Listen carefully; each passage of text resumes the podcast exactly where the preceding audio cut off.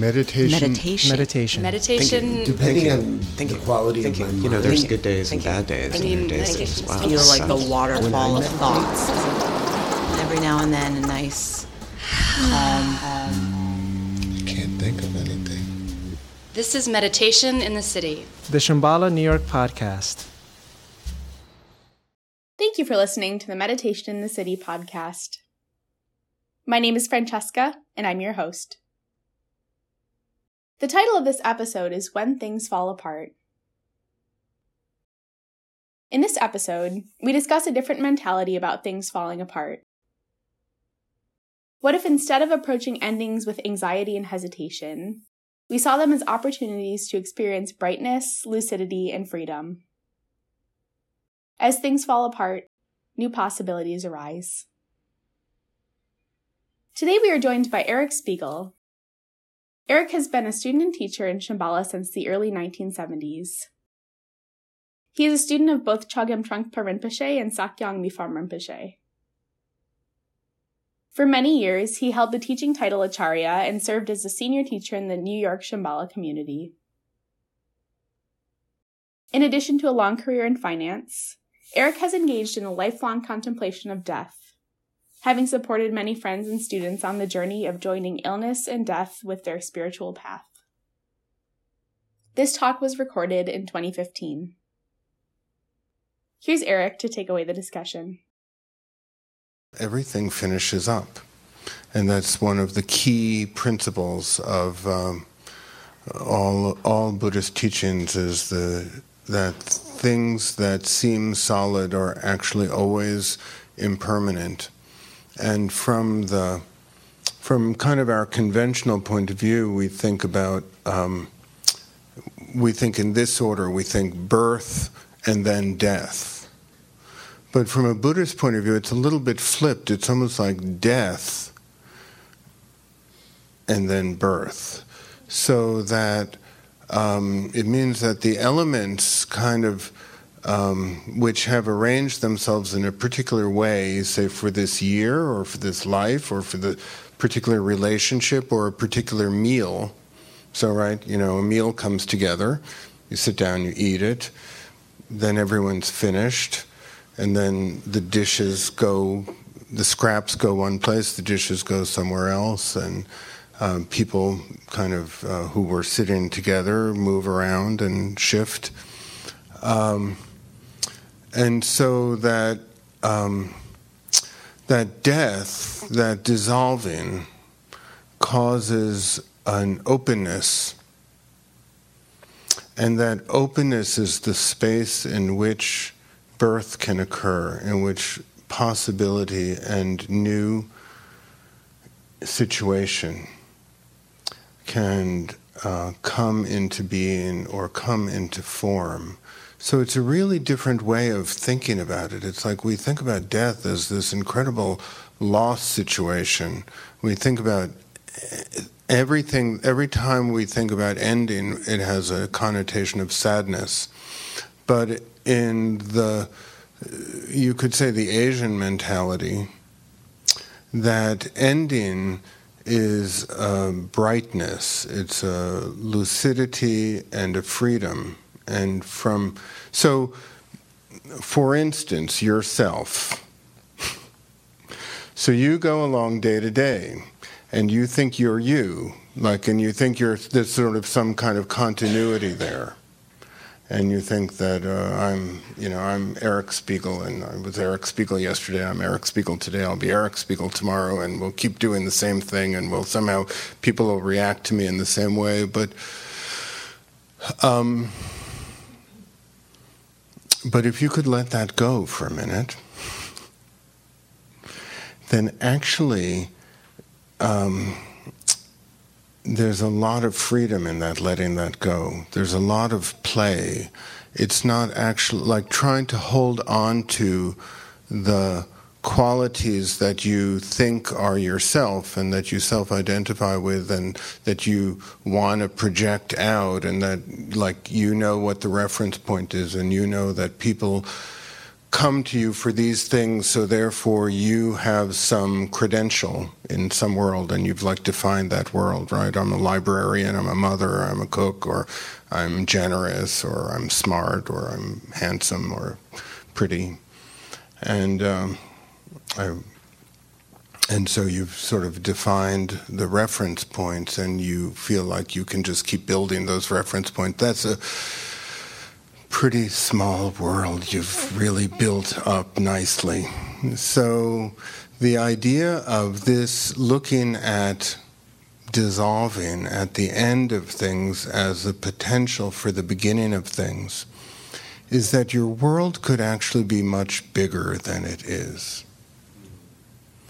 Your idea about yourself could be more dance rather than um, get up, wash your face, put on your clothes, and go to the office. It could actually be play, like in the sense of energy uh, exchanging, energy moving, that things come into your view, into your sphere, and you engage with them. And sometimes it's uh, touch and let go, and other times there's connection. And sometimes that connection is deeper, sometimes it doesn't. Sometimes, you know, things mean something, sometimes things mean something and have depth, and sometimes they're just very surface. Uh, kind of like at our thoughts, that sometimes our thoughts are very just running, moving, you know, and other times think we, there's actually a sense of going deeper. Um, and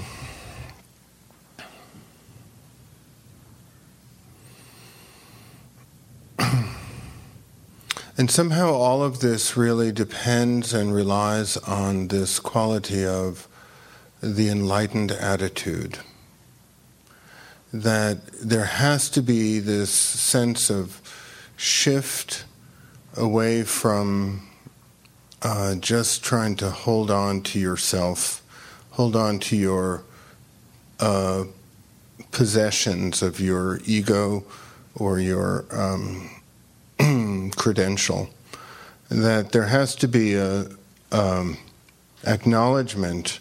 So that sense of the enlightened attitude, that sense of uh, generosity and uh, radiance or joy, um, very much is tied into this idea of understanding impermanence. And that literally really means like understanding our own impermanence and our and the impermanence of situations. So that the when we look at relationships, for instance, you know, like everyone who gets married thinks we're going to try to stay, we're going to come together in this um, binary situation, and we're just we're going to try to like maneuver through our life in like binariness and and um, and but if you've ever noticed relationships, they don't actually do that.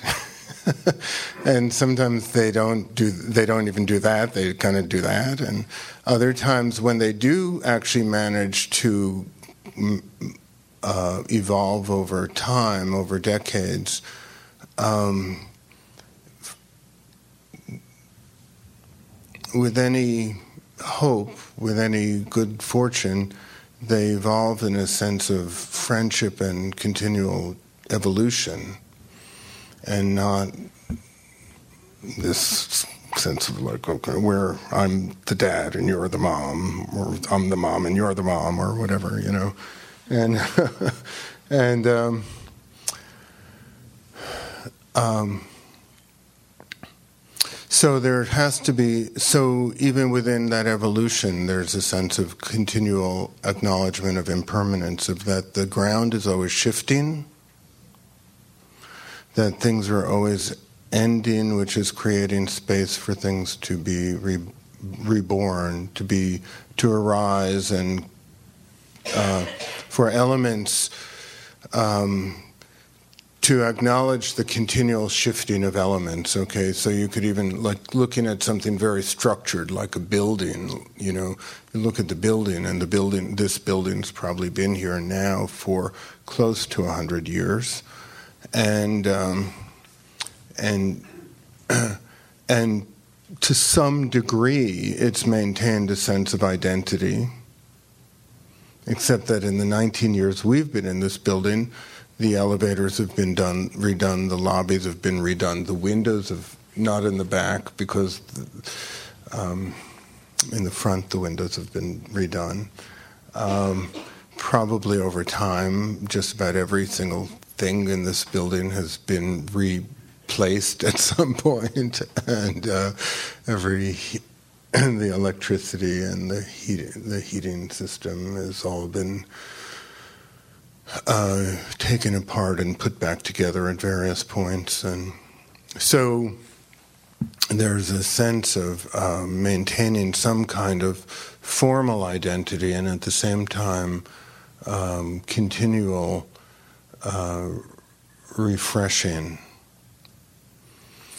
So I just thought that the end of the year was a really good time to just kind of talk, point to this, and that we could contemplate it, and that um, you could take it home with you, and tomorrow you could wake up and think, oh, today's a neutral day. Like, what the fuck does that mean? Like, and so, you know, really, like in America or in the modern world, like that has no place, that doesn't reside anywhere. And yet it's this really, like half the universe, half the world uh, historically has thought this way that there's a neutral day, that there's like a time. Um, like things subside and then we let them rest for a moment and then they can arise again in some new pattern. And so you know the I don't I'm not particularly an expert about um, Chinese Asian astrology you know but this was the year of the horse so the horse has like a very like forward moving dynamic energy. And my year has been extraordinarily like i just realized like yesterday oh my god i've had like the most horse like year of uh, my kind of career having a resurgence and sort of taking off and that i work all the time now and and and it's rewarding. I'm not I'm, i ain't complaining. So um, and yet here we're entering into a sheep year and in fact you know it's like if it were a horse year i don't think i would survive another year like that. And so so um, so and sheep my image of sheep is like like really sweet. They may be stupid i don't really know but they're very they i always whenever i see sheep i want to touch them. I just want to touch them. I like think that they're so fabulous and um, and um, sort of their existence is very comforting to me. And uh, when so um, anyway, so it's just interesting to contemplate like where you've come from, where you are now, and where you're going, and that's the significance of the new year. And so we already had a new year a few weeks ago, six, seven, six weeks ago. And uh, maybe you did that kind of contemplation at the New Year, but it's not really built into the Western New Year format in the way it is in the Asian New Year format. In the Asian New Year format, that's really what it is. It's really about acknowledging time passing and change. And uh, whereas in the New Western New Year, it's really about having a party so, um, so I think I've said my little piece here tonight, and if you have any questions, we don't have apparently the on button broke on the wireless mic, so you will have to speak up, and if I need to, I'll repeat your questions or comments. Hmm.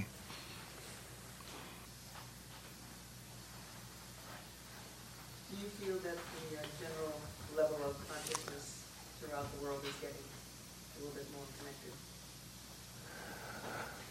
Oh, you're obviously referring to the beheadings.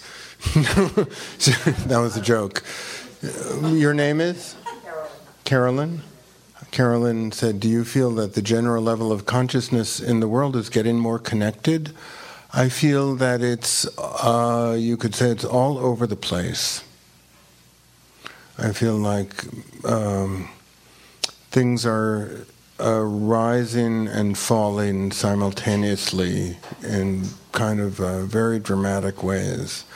That I think that the the crises that exist point to obviously a lot of suffering in the world and a lot of uh, and give rise to a lot of fear, and at the same time. Um, cause a lot of people to really look directly at what's happening, and particularly in terms of climate. I feel that the climate issue is um, uh, is in a way that we had been able for a century and maybe forever to kind of take things for granted.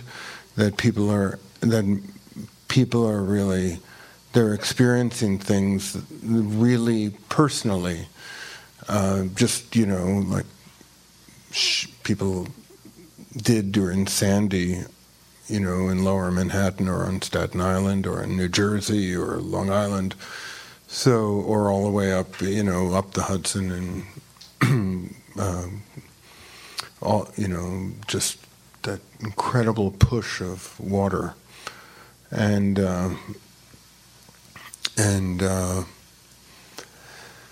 and many other, you know, Fukushima and um, droughts and so on. And I don't know everyone if you saw the article of the in today's paper, Brazil made the front page because water is actually drying up in Sao Paulo, which is one of you know a city of many millions, and people there's actually running out of water. So because of drought and poor management, you know. So I think that that's a that is both a devastation, and also um, is both now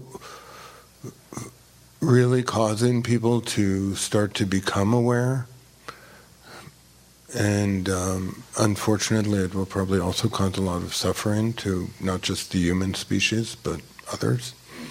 So, so I feel like the the collective level of consciousness and unconsciousness are they somehow there's like a dance going on between them of like we're both the ignorance and the wisdom are crescent, are are both gaining strength simultaneously.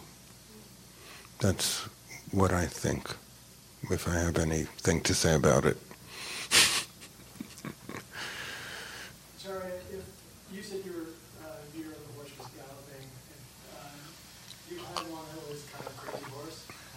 Try and ground it. Try and slow it down. He said, Christopher said, um, if you're, he, I, you know, he referred to my comment about my year of the horse, and he said, well, if you had kind of a crazy horse going year, what would your advice be? And it would just be really try to, you know, I think there's a sense of, oh, we could keep going forever at some pace, but in fact, you know, you can't, and um, and you, things. Um, spiral out of control, like the they may be able to move like uh, an athlete, for instance, you know, um, has to also everything has to be nurtured as well. You can't just be expending energy. You have to kind of have time where you collect and regroup and and take stock. And so, you know, so I think that's really important. That and sometimes you have to like for me personally, I've just done that. I've actually like um, I generally teach about twenty weekends a year, and I uh, wrote my teacher Sakyong Mipham the other day and said that that for this next year I'm not going to take any teaching assignments that aren't in New York City. I'm only going to work with this community as we go through it, whatever change we go through, and I'm going to just focus on this. That I need to feel really feel like I have I know where my so that's kind of what that is. That's part of uh, the same quality of that. It would be great, you know. Like oh, I could go to you know, two years ago I was in Chile, and before that Madrid, and and West Coast, and up in North and South, and East and West, and and uh, and that's a lot of fun. But I actually feel like uh, I need to kind of settle, and it just happens that it this is the moment when I felt like I really need to acknowledge that, you know. So so you, there might be different ways depending on what your situation is that you have to think about ways that you could uh, set better boundaries and clarification so that you know what your limits are. Um, yes. And what is your name? I'm Sean. Hi, Sean. Uh, so I'm new to learning about Buddhism. Yes.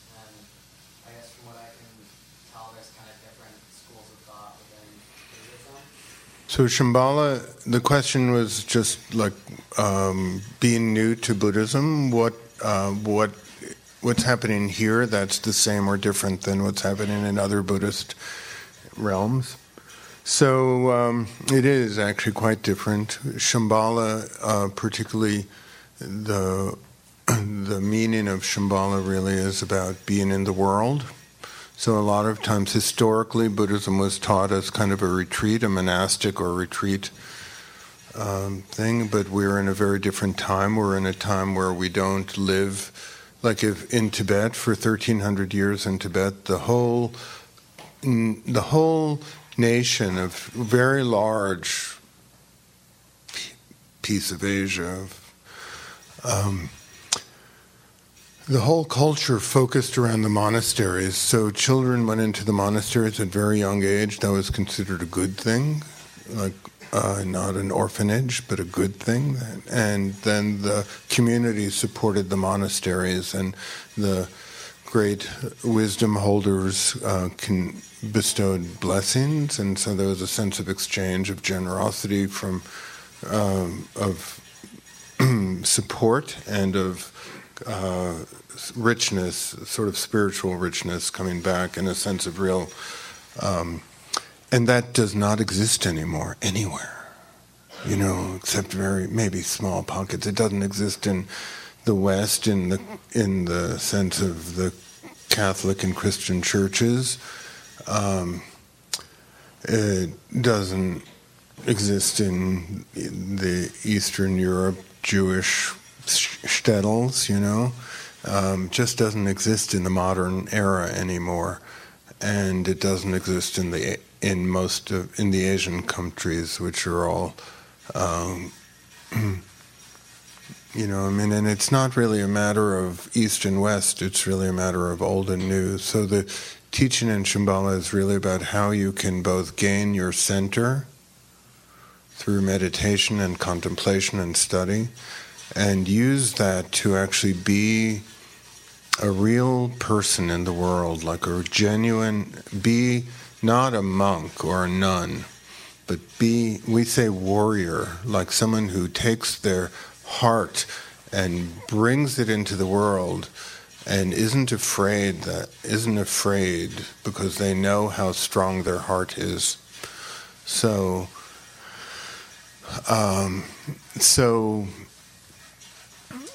um, it's really about like bringing, developing your through meditation and contemplation, developing your core, and then finding ways, small and large, to be a real human being, all the qualities of human being of uh, strength and gentleness and intelligence. That's what we do. So it's a little bit untraditional here and uh, you know we teach the traditional stuff, but we teach it within a framework that was um, taught by this gentleman initially, Chogyam Trungpa Rinpoche, who really began the Shambhala teachings when he saw he he when Tibet fell and he and many of his brother brother lamas and monks and very very esteemed lamas um, he saw people trying to recreate Tibet in Europe and in other places India and Europe and other places and he just uh, that's not the message I'm getting from what just happened. You know, like the whole country just got like blown apart. And he's saying that this is like the message that the Dharma goes out into the world now. And so, so he only taught in the he taught primarily in, in, English, but all of the all like if you study in Shambhala in France or you study in Shambhala in Spain or South Latin America, you study in the native languages of the people of your of your culture rather than that you study Tibetan. so yes, so um, and we'll, please yes, and your name is Haley. Haley, hello, greetings.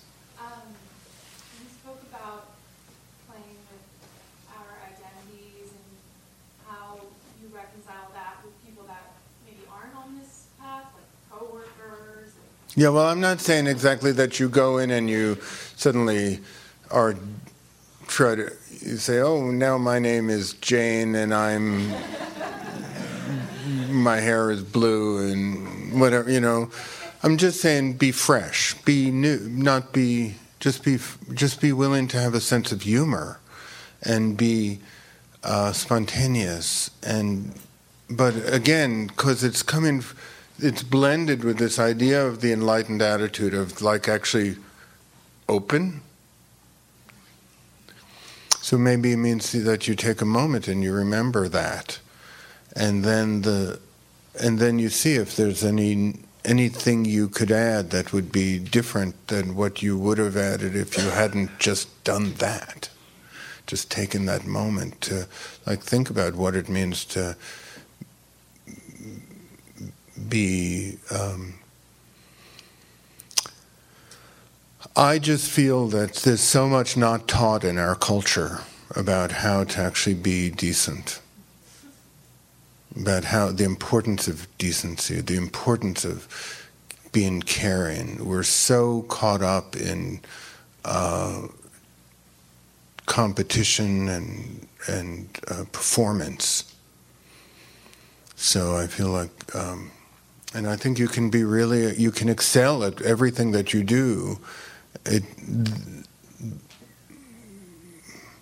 but also be respectful to your humanity and the humanity of others and also the environment.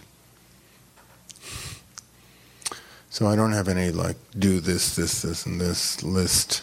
Just kind of a sense of contemplate these things and then see how they play out. See if you can explore that. Yes, sir. I was just wondering about when things actually do begin to fall apart or dissolve. Yes. That sort of inevitable um, grasping or feeling yes. sort of shows up with that. And um, if you could just speak to that a little bit, maybe transforming it or working with it or thoughts. Say, what was the last sentence? What? Transforming it. yeah. Well, I think it's like um, you have to pay attention. You know, you have to see. Sometimes you can do things to hold. Sometimes it's useful not just to let things fall apart, but to try and continue to work with them. Like, um, like if you get diagnosed with an illness, say cancer or heart disease, you know, you don't just say, "Okay, well, I'm going to die." and just sort of go lie down and wait. You know, but then at the same time, sometimes people fight, you know, and then there's a point where all their energy is just fighting their illness rather than living their lives. And so maybe there's a balance where there's a point where you have to kind of let go and actually appreciate the dissolving and appreciate the end and take time to say goodbye to people. And, um, And similarly, you know, sometimes things change in your workspace, your career, or your job, and uh, either for various reasons you are no longer at the cutting edge, you're not in the front, or uh, the personalities change and you don't exactly feel right there, and so you can take you can work on figuring that out for you know, and but then at a certain point, you know. So Lesley Gore just died. So I actually I knew Lesley Gore in the uh, 90s, 80s and 90s, and and um, you know it's my party. So um, and um, every time she was part of a group of friends, sort of uh, gay and lesbian friends, and we were we'd always be at several times a year we'd be at parties together, and she always sang two or three of her two or three songs, and um, and I'm sorry to say I'm not saying trying to say anything particularly bad about Lesley Gore, but I felt I always felt like there she, she like I was listening to a kind of a you know a, a piece about her uh, on Morning Edition this morning, and and it was a really nice piece, and I thought it was really respectful, and it both said, you know, you got to sing what they want you to sing. You can't. It wouldn't. People are coming, you know. But it was sort of always funny. It was like she, from my point of view, not really knowing her other than in that environment. It's like, well, we. It's always the same thing, but. Um, time had moved on in some way, you know.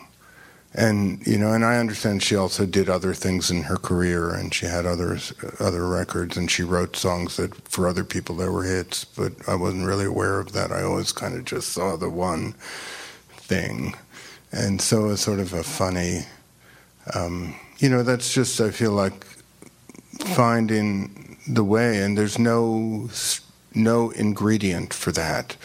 So, one of the things, I guess I think I'm going to close with this on the teachings on death and on the teachings on impermanence. Change until you actually become an awakened, real, an enlightened being, if such a thing exists, until you actually get like really somewhere on that journey, change is hard. and um, so it's a matter of recognizing it and trying to relax and have a sense of humor. So it's just the same about aging, you know. You're not going to not age, you know, unless you die first. So, right, so you're not going to not age. And was that a joke?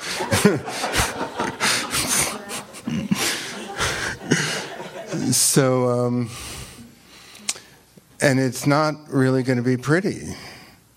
So, uh, but at the same time, you know, you can put your best face on, but also you kind of have to have a sense of humor about it.